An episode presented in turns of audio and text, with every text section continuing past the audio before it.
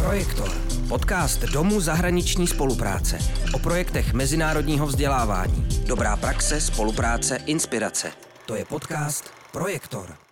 Dnešním dílem podcastu Projektor vás bude provázet Martin Dobeš, konzultant pro inovace a podporu ve vzdělávání a expert projektu EPALE.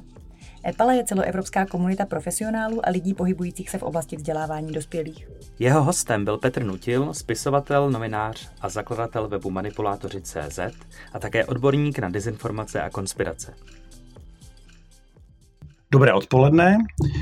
Na dnešní podcast zde vítám mého hosta Petra Nutila. Petr Nutil je novinář původem, spisovatel, zakladatel webu manipulátoři.cz a také lektor a, a především je to odborník na problematiku dezinformací, hoaxů, konspirací. Vlastně v českém prostoru se dlouhodobě snažíte o nějakou osvětu v oblasti kritického myšlení, mediální, mediální osvěty, mediální výchovy a tak dále. A to jsou vlastně témata, o kterých dneska budeme hovořit. Já začnu takovou mírně osobnější otázkou. Vím o vás, že jste novinář, že jste vlastně dlouhodobu pracoval v různých denicích, internetových, vlastně i tištěných. Co vás ale přivedlo k tomu tématu konspirací a hoaxů? Já chápu, že dneska je to poměrně horká bramboda, je to jako nosné téma, ale možná dřív to nebylo až tak úplně známé. No, je to pravda, dneska už je to takový mainstream, ale ten můj původní start a pochází z obyčejné lidské naštvanosti a a rozhořčenosti a občanského aktivismu. Já nevím, jestli si to ještě pamatujete, už je to taková pravěká záležitost. A, ale v polovině roku 2015 proběhlo v Evropě něco, čemu se dneska říká migrační krize. A to se dotklo České republiky v podstatě tím, že okolo nás prošli migranti do Německa. Nám se jako široce dalece vyhli, nicméně v české společnosti to způsobilo uh, zcela jako mimořádné emoční pnutí a, a naprostou záplavu šílených uh, článků na internetu, uh, nenávistných komentářů na, na sociálních sítích a a dokonce i uh, fyzických demonstrací tady po Praze, ale i jinde, kde se rozhořčení vlastenci rozhodli bránit republiku tím, že budou uh, migrantům vyhrošovat třeba šibenicemi nebo lidmi, kteří je brání, kteří vůbec se pokouší o nějakou racionální diskuzi. A tehdy vlastně s kolegou, mým tehdejším novinářským eh, Ondřejem Férem a ještě s Petrem Muselem, což byl náš kolega, Uh, jsme toho prostě už měli dost a nenecházeli jsme na českém internetu prostor, uh, kde by bylo možné zachytávat ty falešné zprávy a vyvracet je. Byly tady, bylo tady pár takových jako drobných uh, webů, které se zabývaly falešnými zprávami, jako je Hoax.cz, ale v té šíři, jakou jsme, jakou jsme k tomu chtěli přistoupit, to tady nebylo. Takže jsme založili web manipulátoři, velmi velmi na koleně, velmi amatérsky, velmi zadarmo a velmi dobrovolnicky. A ten projekt se časem prostě rozvinul do té dnešní podoby, má nějakou stálou redakci, v jeho rámci probíhají i různá školení, přednášky a tak dále. A teď už si vlastně žije vlastním životem. Já jsem moc rád, že, že to převzali lidé, kteří se tomu věnují a myslím si, že to dělají dobře. Mm-hmm. A vy jste vlastně z toho, eh, z toho webu odešel nějak jako před, já nevím, dvěma nebo třemi lety. Proč, proč jste se rozhodl takhle? No, to mělo eh, dvě různé fáze. Jednak eh, já jsem vlastně od samého počátku na tom webu šéf redaktoroval a po několika letech jsem se cítil jaksi za prvé unaven z té každodenní exekutivy. A za druhé jsem se těmi tématy chtěl zabývat trošku hloubš. A začal jsem vlastně o tom, proč vlastně eh, máme takovou tendenci naskakovat na falešné zprávy, věřit jim, podléhat různým hlasitým psychopatům a tak. Začal jsem o tom psát knížky, zatím jsem napsal dvě. A druhá fáze byla, že uh, jsem se začal věnovat uh, takovým pokusům o nápravu těch, těch společenských věcí i v oblasti politiky, kdy jsem začal trochu spolupracovat na politickém marketingu, s lidmi, kterým věřím a kteří podle mě mají eh, co pozitivního téhle země nabídnout a tak jsem samozřejmě záhy pocítil eh, střed zájmu a, a jako eh, nezávislý novinář už jsem dál nemohl vystupovat. Takže to mělo tyhle ty dvě věci. Jednak jsem se chtěl hlouběji věnovat knihám a jednak tém, tomu mému angažmá v pozadí politiky. Hmm, hmm. Pojďme teda zpátky k tomu tématu informace. Žijeme v takové době, prostě jsme utopeni přímo v informacích, denně se nás valí čím dál tím víc a víc informací. Eh, velká část těch informací už je dneska na sociálních sítích a tak dál, to víme a pokud se teda budeme bavit eh, přímo o sociálních sítích, tak už dneska se ví, někdo to spočítá nějak přibližně, že vlastně více jak 50% těch informací, které tam jsou, jsou v podstatě buď přímo dezinformace, anebo jsou to nějaké informace vytržené z kontextu různým způsobem zavádějících.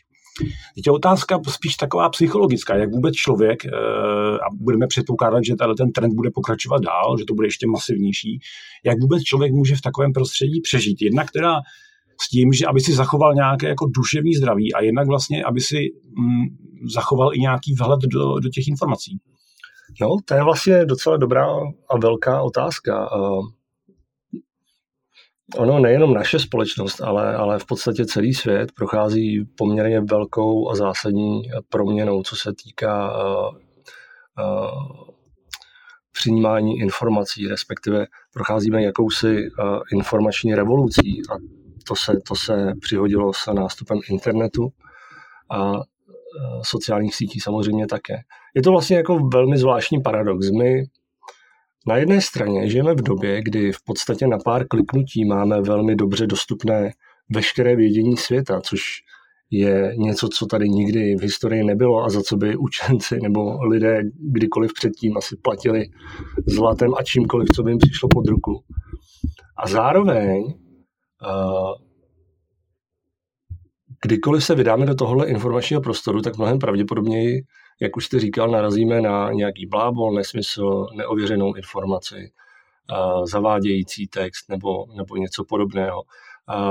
Ta orientace v tomhletom internetovém prostoru, v, tom, v těch elektronických médiích, prostě vyžaduje něco, čemu, čemu můžeme říkat informační gramotnost, aspoň nějaká základní, což uh, může znít jako tak nějak technicky nebo složitě, ale v zásadě jde a priori o několik jako jednoduchých věcí, a se kterými ale lidé mají stále jako problémy a mít asi budou.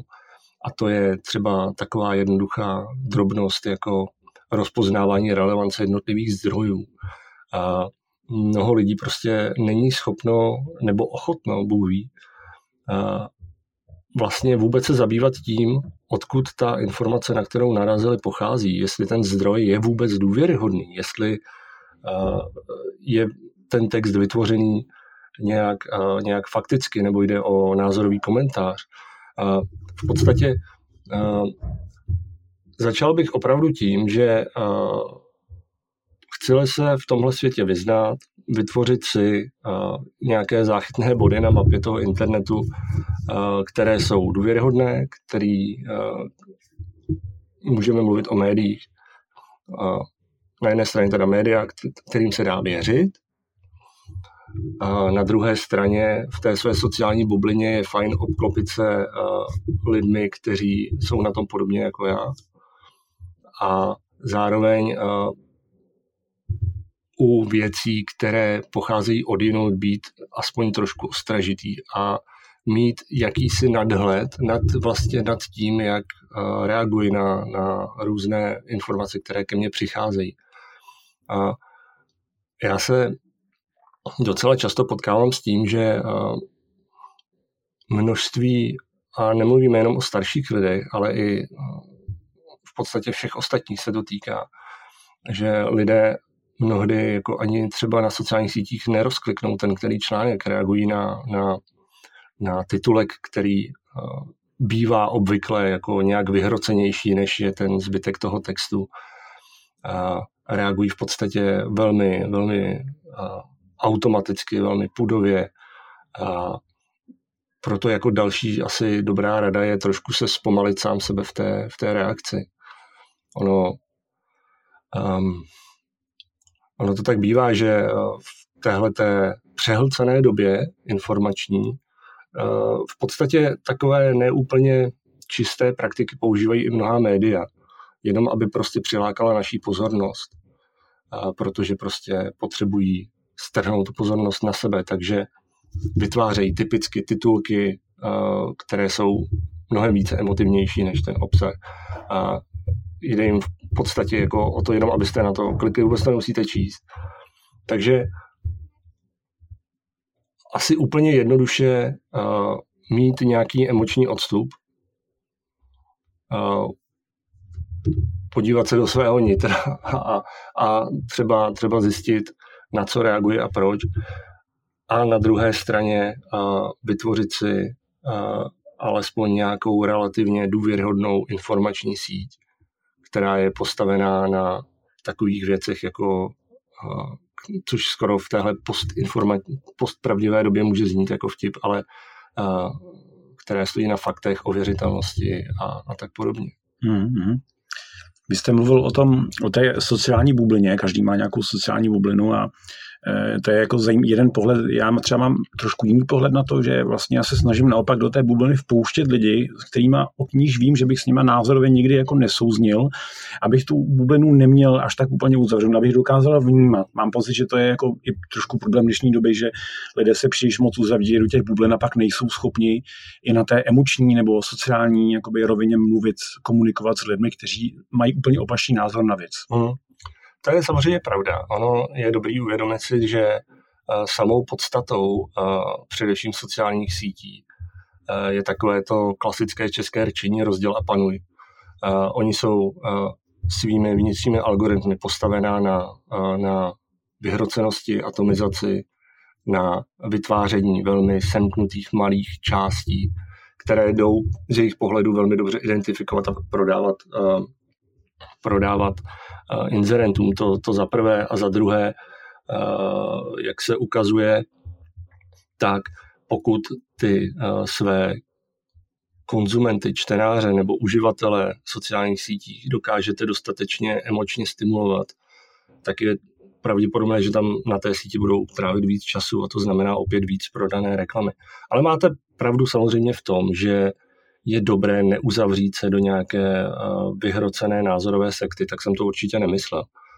Eh, je úplně v pořádku a já to vlastně dělám taky, mám tam, mám tam eh, spoustu lidí z různých koutů politického spektra, se kterými fakt jako bytostně nesouhlasím, ale kteří jsou z toho svého pohledu schopní nějaké racionální diskuze. A přestože se na mnohem neschodneme, tak se paradoxně shodneme na tom, že je úplně v pohodě spolu nesouhlasit, ale je dobré spolu mluvit. Jo, takže, hmm. takže souhlas, ano, ano. Nakonec uh, to uzavření do té, do té uh, úzké sociální bubliny může, může mít samozřejmě i nějaké důsledky jako v tom reálném životě. Já jenom připomenu, možná si to ještě pamatujete, stalo se to jednomu pánovi staršímu tady v Čechách, že se nechal v podstatě uh, na internetu manipulovat do velmi uh, xenofobní a velmi protimigrační skupiny a uzavřel se v této skupině tak, že uvěřil, že skutečně jsme pod, jsme pod invazí muslimské migrace a rozhodl se čelit tomu vlastně prvním českým odsouzeným teroristickým činem. Jo, ono, ono je to asi úplně v pořádku. Každý člověk se jako přirozeně obklopuje spíš těmi, kteří mu konvenují, než naopak. Nicméně uh, u těch jako vyhrocených témat tam je to trošku nebezpečné, protože pokud uh, jste nějak víc sugestibilní než, než, uh, než ti ostatní lidé, tak, tak nad sebou prostě nemusíte mít ten nadole, tam může to skončit třeba i takhle. Jo, jenom ten pán pro připomenutí uh, tehdy pokácel nějaký strom před vlak a, a vykolejil ho a rozhazoval tam letáky psané špatnou češtinou. Jakože za to můžou ti oškliví muslimové. Allahu Akbar, já si na to pamatuju, no, no, no. příznivec SPD. Hmm. Jak je na tom vůbec eh, podle vás eh, česká populace, české obyvatelstvo eh, v té odolnosti vůči jako laxům, dezinformacím, konspiracím, když to vezmeme ve srovnání, jednak teda samozřejmě západní Evropa, nejvíc ta severní Evropa, kde to jako trošku vymyká, je to Finové, Švédové jsou na tom samozřejmě lépe, ale když to srovnáme s našimi sousedy, Poláky, Slováky a tak dále, kde, je, kde, kde jsme teď, jako, kde se nacházíme? To je vlastně hrozně dobrá otázka. Um, ono se ukazuje, že záleží na tom, na jak kterém tématu. A když tady byl COVID, když byla dva roky s covidem, tak pak podle průzkumu se ukazovalo, že až polovina lidí se potkala nebo se uvěřila nějaké, nějakému nějaké falešné zprávy o téhle nemoci, opatřeních a tak dále a tak dále. Což je samozřejmě jako pochopitelné, bylo to něco velmi nového, něco s čím jsme neměli žádné zkušenosti. I mainstreamová média v podstatě dávala hlas úplně lidem prakticky, kteří jako nemají žádnou odbornou erudici a tak dále. Takže tam, tam je to celkem jako takové uh, ještě uh, pochopitelné. Uh, tak to je třeba polovina. Uh, uh, u minulých voleb uh, podle průzkumu třeba jedna třetina uh, všech voličů uvěřila dezinformacím o Pirátech. A kdybychom si vzali tyhle ty dva příklady, by se mohlo zdát, že jsme na tom fakt jako špatně. Jo. Ale paradoxně třeba teď na, na jaře nebo ještě v zimě Rusko zautočilo na Ukrajinu. Bylo to samozřejmě provázeno mohutnou i dezinformační kampaní. Nicméně ke všeobecnému překvapení se jak si ukázalo, že tahle ta proruská linka v České republice prakticky vůbec nefunguje. Funguje na velmi malé procento lidí. To jsou fakt jednotky případů. A e, je jako poměrně snadné si z toho vyvodit, že e, je to pravděpodobně teda tou naší historickou zkušeností s tímhle národem. Takže uh, velmi záleží na tom, jaké téma a jak zvednete. Jo? Nedá se to říct celá obecně. Ještě před covidem byly průzkumy, kdy, kdy se konstatovalo, že okolo jedné čtvrtiny českých obyvatel pravidelně konzumuje média, která jsou označována za dezinformační. Nicméně v tom, v tom reálném životě úplně jako neplatí to, že někde něco nazdílíte nebo, nebo něco okomentujete. Měli bychom rozlišovat mezi tím, čemu se říká iracionalita přesvědčení a iracionalita jednání. Jo, to, že, to, že se internet může zdát fakt toxickým místem plným naprosto nenávistných bláznů, neznamená, že když vyjdete na ulici ven, že že ten svět je skutečně takový. Jo?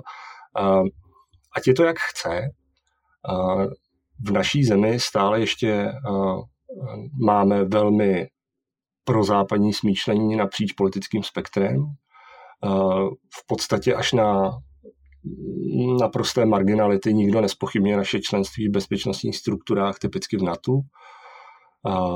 Podpora Evropské unie už je trošku slabší, ale stále ještě je dost silná. Takže ty hlavní narrativy, které bychom mohli přičítat typicky té ruské propagandě, která má přesně za cíl rozdělit a, a panovat, tak, tak řekl bych s troškou optimismu, že se to příliš nedaří, zaplať pámu.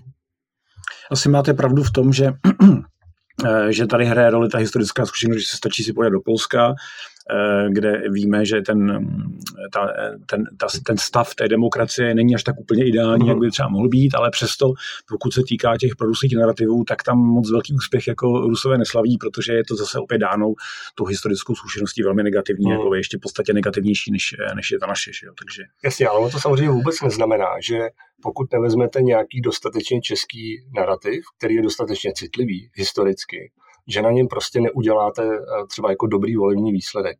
Vzpomeňte si eh, na eh, prezidentskou kampaň, druhou prezidentskou kampaň pana, pana Zemana, která byla a priori postavená na oprašování těch německých reliktů, což jako je prehistorická záležitost. Nicméně stále v tom českém národě citlivá a jemu se povedlo svého protikandidáta spojit v podstatě s, s tím, že, že jakmile vyhraje volby, tak v podstatě by se mohlo zdát, že eh, Pražský hrad okamžitě předá sudeta německému Landsmannschaftu a naveze sem kamiony plné migrantů. A ono možná to nezafungovalo úplně jako masově, nicméně při takhle těsných výsledcích ty 3-4%, kterým tím můžete udělat navrh, se prostě můžou ukázat rozhodujícími. A to se taky stalo. No. Takže prostě záleží, záleží velmi na tom, do jakého bolavého místečka budete lípat. Pojďme se chviličku přesunout jakoby k směrem k tomu vzdělávání. Eh, co s tím vlastně můžeme udělat? Jako máme tady, samozřejmě máme nějaký školský systém, eh, snažíme se nějakým způsobem dostat do toho školství mediální výchovu, tak, aby to mělo smysl. Můžeme si třeba vzít příklad jako z těch severských zemí, kde to je dáno víc jako projektově, že ty vlastně te, ta témata související prostupují více jakoby předměty, ale pojďme se podívat třeba i vlastně na dospělou populaci, zejména teda ty jako seniory 50, 55 plus, řekněme, což je vlastně de facto informačně nejohroženější část naší společnosti.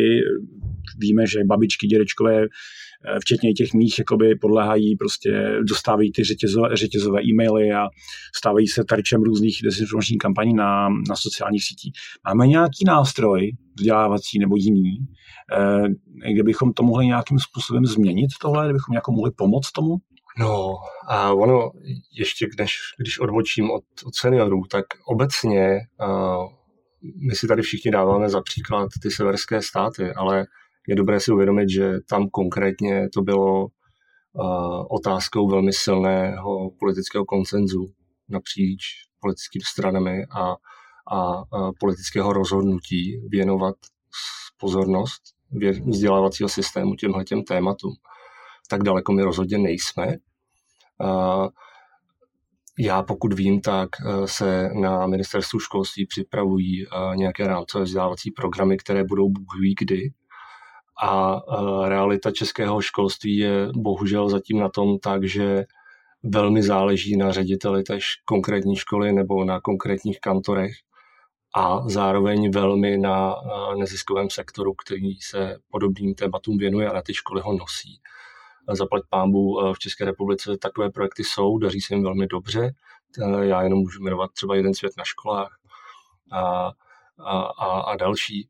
A, eh, tak myslím si, že pokud bychom s tím chtěli systémově něco udělat, tak bychom potřebovali systémové rozhodnutí, které ale je potřeba udělat z hlediska nějaké politické vůle a to já tady bohužel nevidím.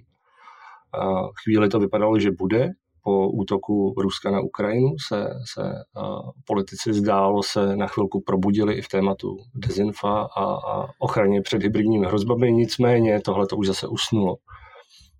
Ale zpátky k těm seniorům. Já mám pocit, že tam je ta situace poměrně dost obdobná jako na těch školách, že existují organizace, které se věnují vyloženě, vyloženě lidem v tomto věku třeba Elpida dělá velmi dobré programy.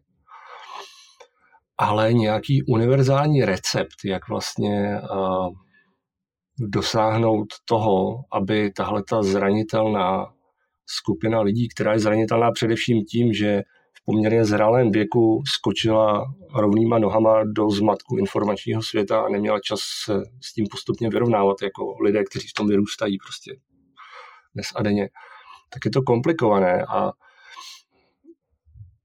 já na to vlastně žádný jednoduchý recept nemám.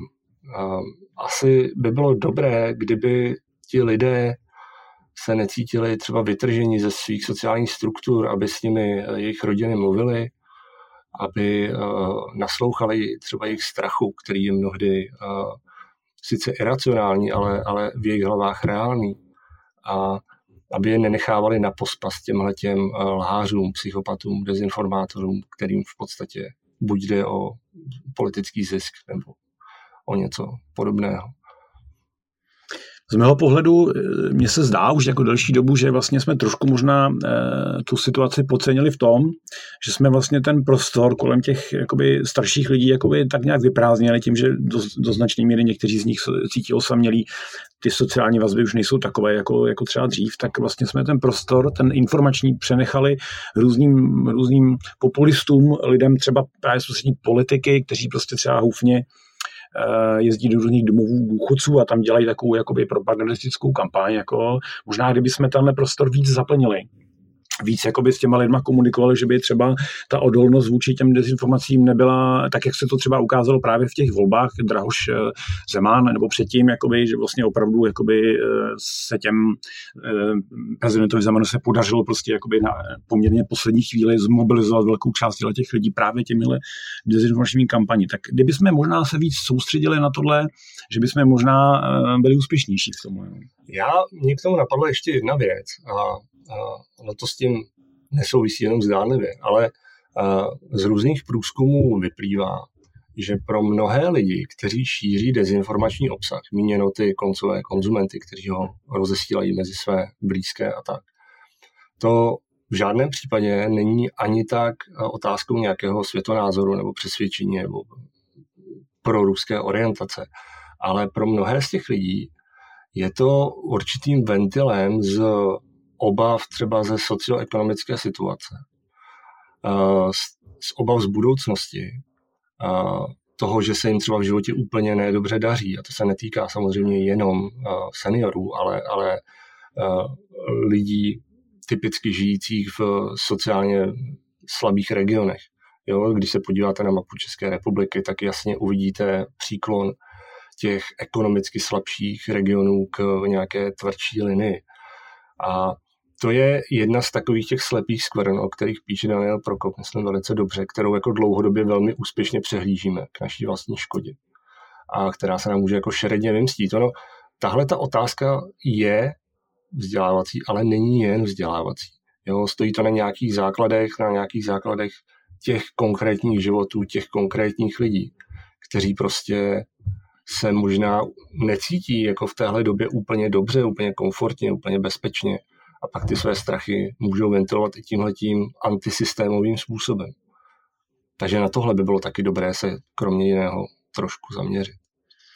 Co vlastně v téhle situaci, kdy se bavíme o tom vzdělávání, zmůže stát? Eh, co bychom jako Česká republika mohli udělat? Můžeme si vzít třeba, bavili jsme o těch severských státech, uh-huh. ale nejsou to jediné státy. Samozřejmě eh, situace je trošku jiná v tom, že v těch eh, postkomunistických státech jako došlo k určitému, řekněme, rozpadu té společnosti uh-huh. i mezi těma generacemi se nám to prohloubilo ty, jakoby, ty mezery a ty vlastně ten odstup jakoby, tam když se podíváte do toho, dejme tomu, vycholovaného Finska nebo, nebo Norska, tak tam ty sociální vazby jsou mnohem, ano, ano. mnohem silnější a to jako určitě pomáhá vlastně i té situaci v té oblasti vzdělávání nebo té mediální výchovy a, a kritické myšlení a tak dál. Ale co můžeme jako český stát, kromě toho, že teda budeme, budeme třeba to, co se dělo teď po vpádu Ruska na Ukrajinu, že teda eh, označíme, já nevím, dezinformační weby a tak dále, jakoby, jo, ale zase na druhou stranu myslím si, že to není až tak úplně silný nástroj. Spíš jde o to změnit myšlení no. lidí, vybavit je nějakým kritickým myšlením, aby dokázali ty informační zdroje sami hodnotit. No, uh, ono by bylo vůbec jako vhodné, aby, aby uh, něco tak abstraktního, čím je eh, český stát, což je vlastně tvořeno neustále se měnícími vládami a úředníky. Aby si tahle ta struktura uvědomila, že je eh, v zájmu celého státu a nás všech dostatečně vzdělat své občany v neinformační rezilienci vůči dezinformacím, tak to není úplně jako dobrý, dobrý pohled, ale ve schopnostech nakládat s informacemi jako takovými. To, že tím odfiltrujeme ty dezinformace, to je věc druhá. Ale uh, já si myslím, že na počátku zcela nutně potřebujeme několik věcí. Jedna z nich je teda silná politická vůle k prosazení nového pohledu na, na vzdělávání velmi mnoho energie, protože eh, z pozice polovičního insidera, který nahlédl to do těchto těch struktur, můžu říct, že eh, státní aparát se mění jen velmi nerad. Velmi, velmi nerad a velmi pomalu. A zároveň by asi bylo vhodné, aby eh, pokud se už bavíme na rovině státu, aby ten stát využíval prostředky, které už má typicky třeba zákona opatření, kterými může, může ty destruktivní vlivy nějakým způsobem eliminovat. A my tady v České republice ani hm, definici dezinformace ani propagandy v českém právním řádu nemáme. Ale to samozřejmě neznamená, že ty projevy, které se objevují na internetu, nelze postihovat. V českém právním řádu jsou, jsou zavedeny věci jako pomluva, šíření poplašné zprávy a tak dále a tak dále. Takže na, já bych se velmi přimlouval za, za důsledné vymáhání stávajícího práva, které už máme v online prostoru. To, je, to by byl úkol pro pravděpodobně policii a další složky. To se příliš jako neděje, to na jedné straně, a na druhé velmi důrazný teda pokus o, o změnu toho českého stávajícího systému. A jinak samozřejmě máte pravdu. Finsko a jeho vzdělávací systém nespadl z měsíce a stojí na poměrně pevných základech nejenom jako uvědomělé nějakým způsobem a té společnosti, ale i velmi soudržné a velmi zároveň rovnostářské. Jo, to, je, to je prostě skvělý základ pro to, aby ta společnost byla odolná. Pokud budeme trošku držet spolu a nebudeme se pořád okopávat, tak to možná bude lepší.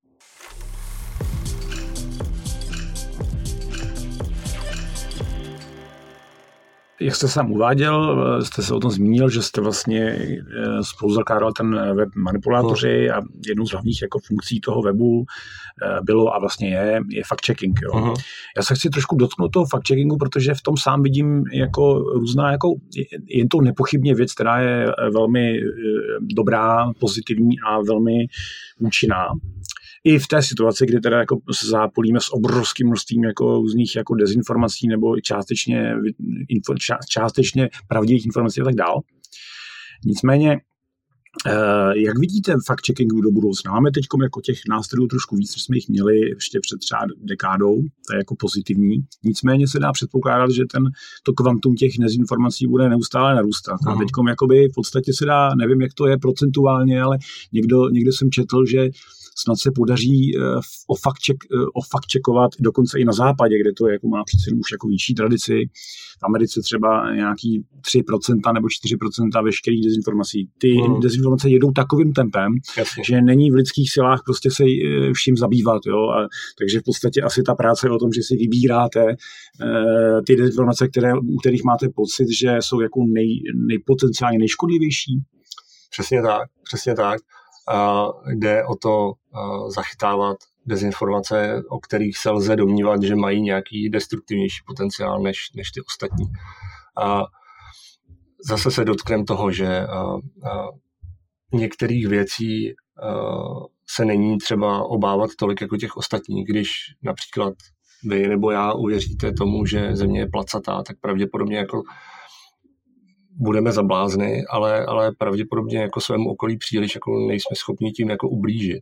A na druhé straně, pokud se budeme tady potkávat s nějakou vyhrocenou xenofobní kampaní a, nebo a, dezinformační kampaní, která má za cíl ovlivnit a, společnost směrem třeba k rozpadu nebo našemu odchodu z nějakých mezinárodních struktur, tak tam jako už je to nějaké systémové riziko, kterému bylo záhodno se věnovat. Jo.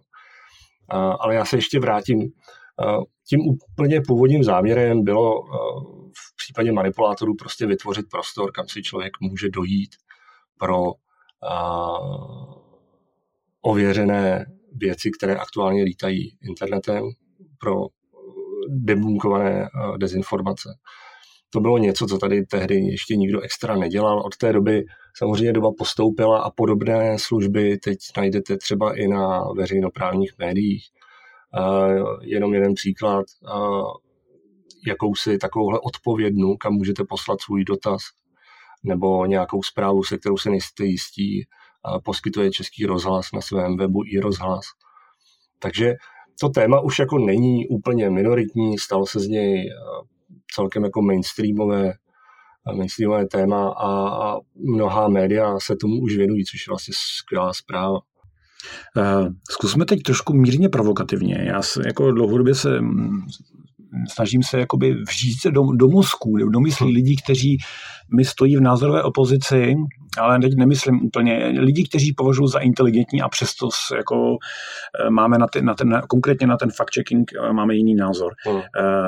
Jeden z nich říká, je to taková ta jedna taková ta jedna sil, silný motiv, silná retorika, že vlastně si my uzurpujeme právo, jak si ideologicky uzurpujeme právo fakt čekovat, že vlastně z jakého titulu nám přísluší to, že bychom měli mít pravdu v tom, jaká fakta předkládáme. Oni tvrdí, že to nejsou fakta, že, že to je vždycky zabarveno nějakou, nějakým ideologickým hávem. A je to poměrně dost jako závažné nechci říct obvinění, ale prostě argumentace.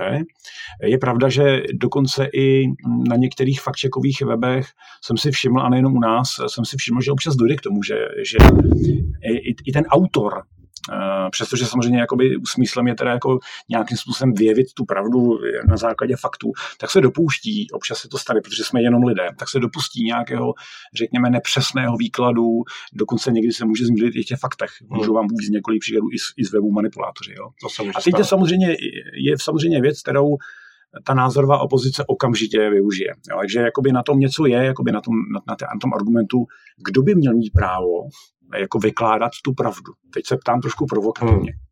No, vykládat pravdu není úplně potřeba, protože uh, ze samé podstaty pravdy vyplývá, že to je prostě schoda se skutečností. Vy ji můžete nějak interpretovat, vy můžete nějak ohýbat a za, zasazovat ji do nějakého jiného rámce, ale uh, budeme-li vycházet z toho, že uh, schoda se skutečností rovná se pravda, tak tam jako není vlastně extra nikam jako tam co řešit. A kdo nám k tomu dal právo? No samozřejmě, že nikdo. A, a, a já bych jako byl poměrně docela nerad, jako aby tady existovaly nějaké oficiální instituce, které budou určovat a, pravdivost nebo nepravdivost zpráv. Já si myslím, že a, dobrou odpovědí na tenhle ten spor je něco, čemu eh, já si pro sebe říkám veřejná služba, kterou, eh, kterou ocení nebo neocení vlastně ti čtenáři samotní a vypadá to, že mezi čtenářskou obcí je prostě eh, určitá poptávka po těchto těch službách, řekněme. A my prostě vycházíme z nějakého pocitu občanské spoluzodpovědnosti vstříc to je prostě celé. Nikdo neříká, že jsme neomylní eh, šiřitelé a ideologové, to jako rozhodně fakt ne. A my se jenom pokoušíme najít nějakou nejnižší míru možnou klamu. A, a máme pocit, že eh, to je něco, čím vlastně můžeme prospět. A já bych jako fakt byl velmi nerád, aby eh, tady vznikaly ministerstva pravdy, a, a podobné věci, to fakt jako není potřeba. A nežijeme v totalitním státě, de facto si tady fakt opravdu může každý říkat, psát a natáčet, co chce.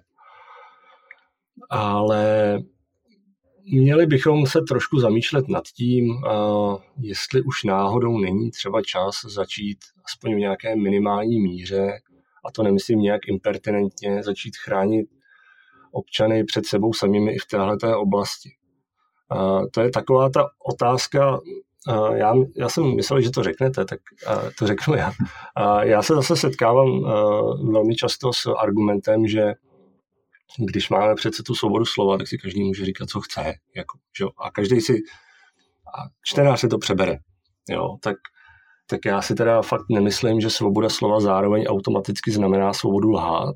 To za prvé. A za druhé jsem fakt přesvědčen o tom, že potřebujeme relevantní média, aby nám předkládala jednak nějaký neskreslený obraz skutečnosti a zároveň nějaký vhled do komplikovaných otázek, které prostě ze své podstaty nejsme schopni jako nahlédnout. A to fakt nemyslím nějak špatně, ale děsil bych se doby, kdy by o, nevím, typicky o povinném očkování nebo o výstavbě dalšího jaderného reaktoru nebo o členství v nějakém našem geopolitickém uskupení rozhodovali lidé, kteří o tom v podstatě jako nemohou a ani jako nic nevědí. A nemohou, nemůžeme v podstatě vědět všechno o všem. To není, není to možné. K tomu potřebujeme relevantní média, relevantní odborníky, kterým prostě svěříme nějakou důvěru.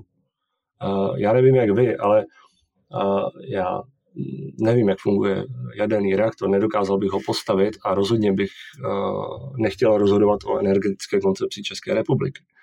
A, a ono to platí bohužel jako naprosto přesně. My děláme takový pokus občas na přednáškách, že nechám své publikum nakreslit něco tak triviálního, jako je princip splachovacího záchodu nebo jízdní kolo. A divil byste se, kolik lidí to prostě nedokáže. Jo? A, a, a je to asi úplně v pohodě. Prostě nikdo z nás neví všechno, ale zároveň každý z nás má docela jako rád velmi silné postoje a názory úplně na všechno. A, takže myslím si, že se úplně tak jako nepotýkáme s krizí dezinformací, jako spíš s krizí důvěry v, v instituce, v odbornost, ve vědu. A asi tomuhle by bylo fajn věnovat pozornost i z hlediska toho státu, když se teda takovouhle příšernou obklikou vrátím zpátky a začít uvažovat nad tím, že když teda už teď chráníme třeba děti před tím, aby si mohli volně, aby si nemohli volně koupit cigarety a alkohol a seniory chráníme před sebou samými, aby nepodopisovali šmejcké smlouvy z hrnci za 180 tisíc, jestli náhodou není v našem zájmu pokusit se nějak ten informační prostor regulovat od těch velkých systematických rizik. A já myslím, že to je jako dobrý téma k debatě, nemám na to žádný jako úplný recept, ale vzhledem k informačnímu zmatku, který tady je a který pravděpodobně jen tak nezmizí, je tahle ta otázka podle mě jako velmi legitimní. To je silný téma a myslím si, že by to teda asi chtělo opravdu jako mnohem víc času, takže hmm. to asi necháme, necháme, necháme na jindy. Já mám poslední věc, protože už se nám čas schyluje. Mám poslední věc, taková technologická, spíše řekněme libůstka. Hmm. Co nám s tím fact-checkingem a vůbec s tím světem dezinformací udělá, eh, dělají deepfake videa do budoucnosti? Ještě jsme v situaci, kdy ta technologie ještě není až tak na takové úrovni a asi si oba dobře vybavíme tu situaci, když eh, těsně po vpádu vlastně eh, ruských vojsk na Ukrajinu tak se objevilo to video s prezidentem Zelenským, jak teda vyzýval teda ukrajinskou armádu k, jako ke služení zbraní. Hmm. Bylo celkem snadné a jednoduché, jak si rozklíčovat to video, protože ta technologie ještě není dokonalá a tak dál. Ale dovedu si představit, že možná za pět nebo za sedm let ta technologie bude natolik um, silná, natolik hmm. pokročilá, že bude mnohem těžší uh, tahle ta deepfake videa jako rozklíčovávat a zejména teda ve vztahu k populaci, která už teď jí máme jakoby dost nahnutou, hmm nepříliš odolnou vůči informacím. Vidíte tam jako, jako potenciálně velké nebezpečí tady a jak s tím zacházet? To je velký téma a velmi nebezpečná záležitost. Nicméně zároveň bych se ty obavy pokusil trošku zmírnit tím, že ve chvíli, kdy budeme mít stále důvěryhodná a relevantní média, která tenhle ten obsah jako pouštět nebudou, a nedojde tam, já nevím, k nějakému hackerskému zásahu, který bude třeba předcházet raketový útok nebo něco takového, tak v podstatě půjde o další druh uh, dezinformačního obsahu, který prostě bude zaplevelovat sociální sítě a, a weby, kterým se nedá věřit. Tím pádem si myslím, že bude lépe ovlivňovat své stávající publikum a to ostatní publikum, pokud už na něco takového narazí, tak si to vybaveno mediální gramotností třeba půjde ověřit někam, kde ta, ta informace jako nebude nebo bude vyvrácena. Takže jo, je to nebezpečí, pokud budete uzavřen ve světě pouze těch nedůvěryhodných zdrojů.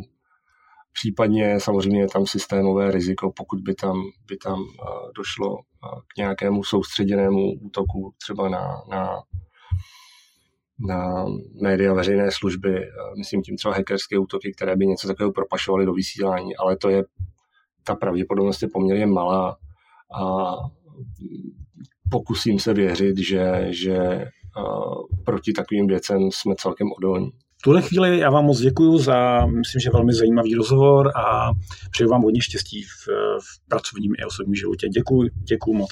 Já děkuji za pozvání. Aktuálně z DZS. Zapojte se do podzimních výzev programu Erasmus a získejte podporu pro svůj projekt. Během podzimního kola výzev mají zájemci příležitost získat podporu na své projekty nebo obdržet akreditaci Erasmus ve všech sektorech vzdělávání s výjimkou vysokoškolského. Uzávěrka pro podávání žádostí je 4. října. Hlásit se můžete také na infosemináře a webináře, jejíž přehled najdete v sekci události na webu dzs.cz. Oslavte s námi Evropský rok mládeže na festivalu příležitostí pro mladé s názvem Příští stanice svět. Na co se můžete těšit? Chystáme pro vás workshopy, diskuze, přednášky se zajímavými hosty i večerní koncert. Akce proběhne 20. září v prostorách Domu zahraniční spolupráce v Praze. Vstup na akci je zdarma. Více informací zjistíte na festivalových stránkách příští stanice svět.cz. Chcete změnit něco ve svém okolí? Máte nápad, jak pomoci své komunitě? Díky evropským programům Erasmus Plus a Evropský sbor Solidarity můžete na realizaci svého nápadu získat finance. Nejbližší termín pro podání žádostí o podporu projektu je 4. října. Podporu mohou získat i neformální skupiny mladých lidí. Zjistěte, jak na to na našich webinářích. Jejich termíny najdete v sekci události na webu dzs.cz.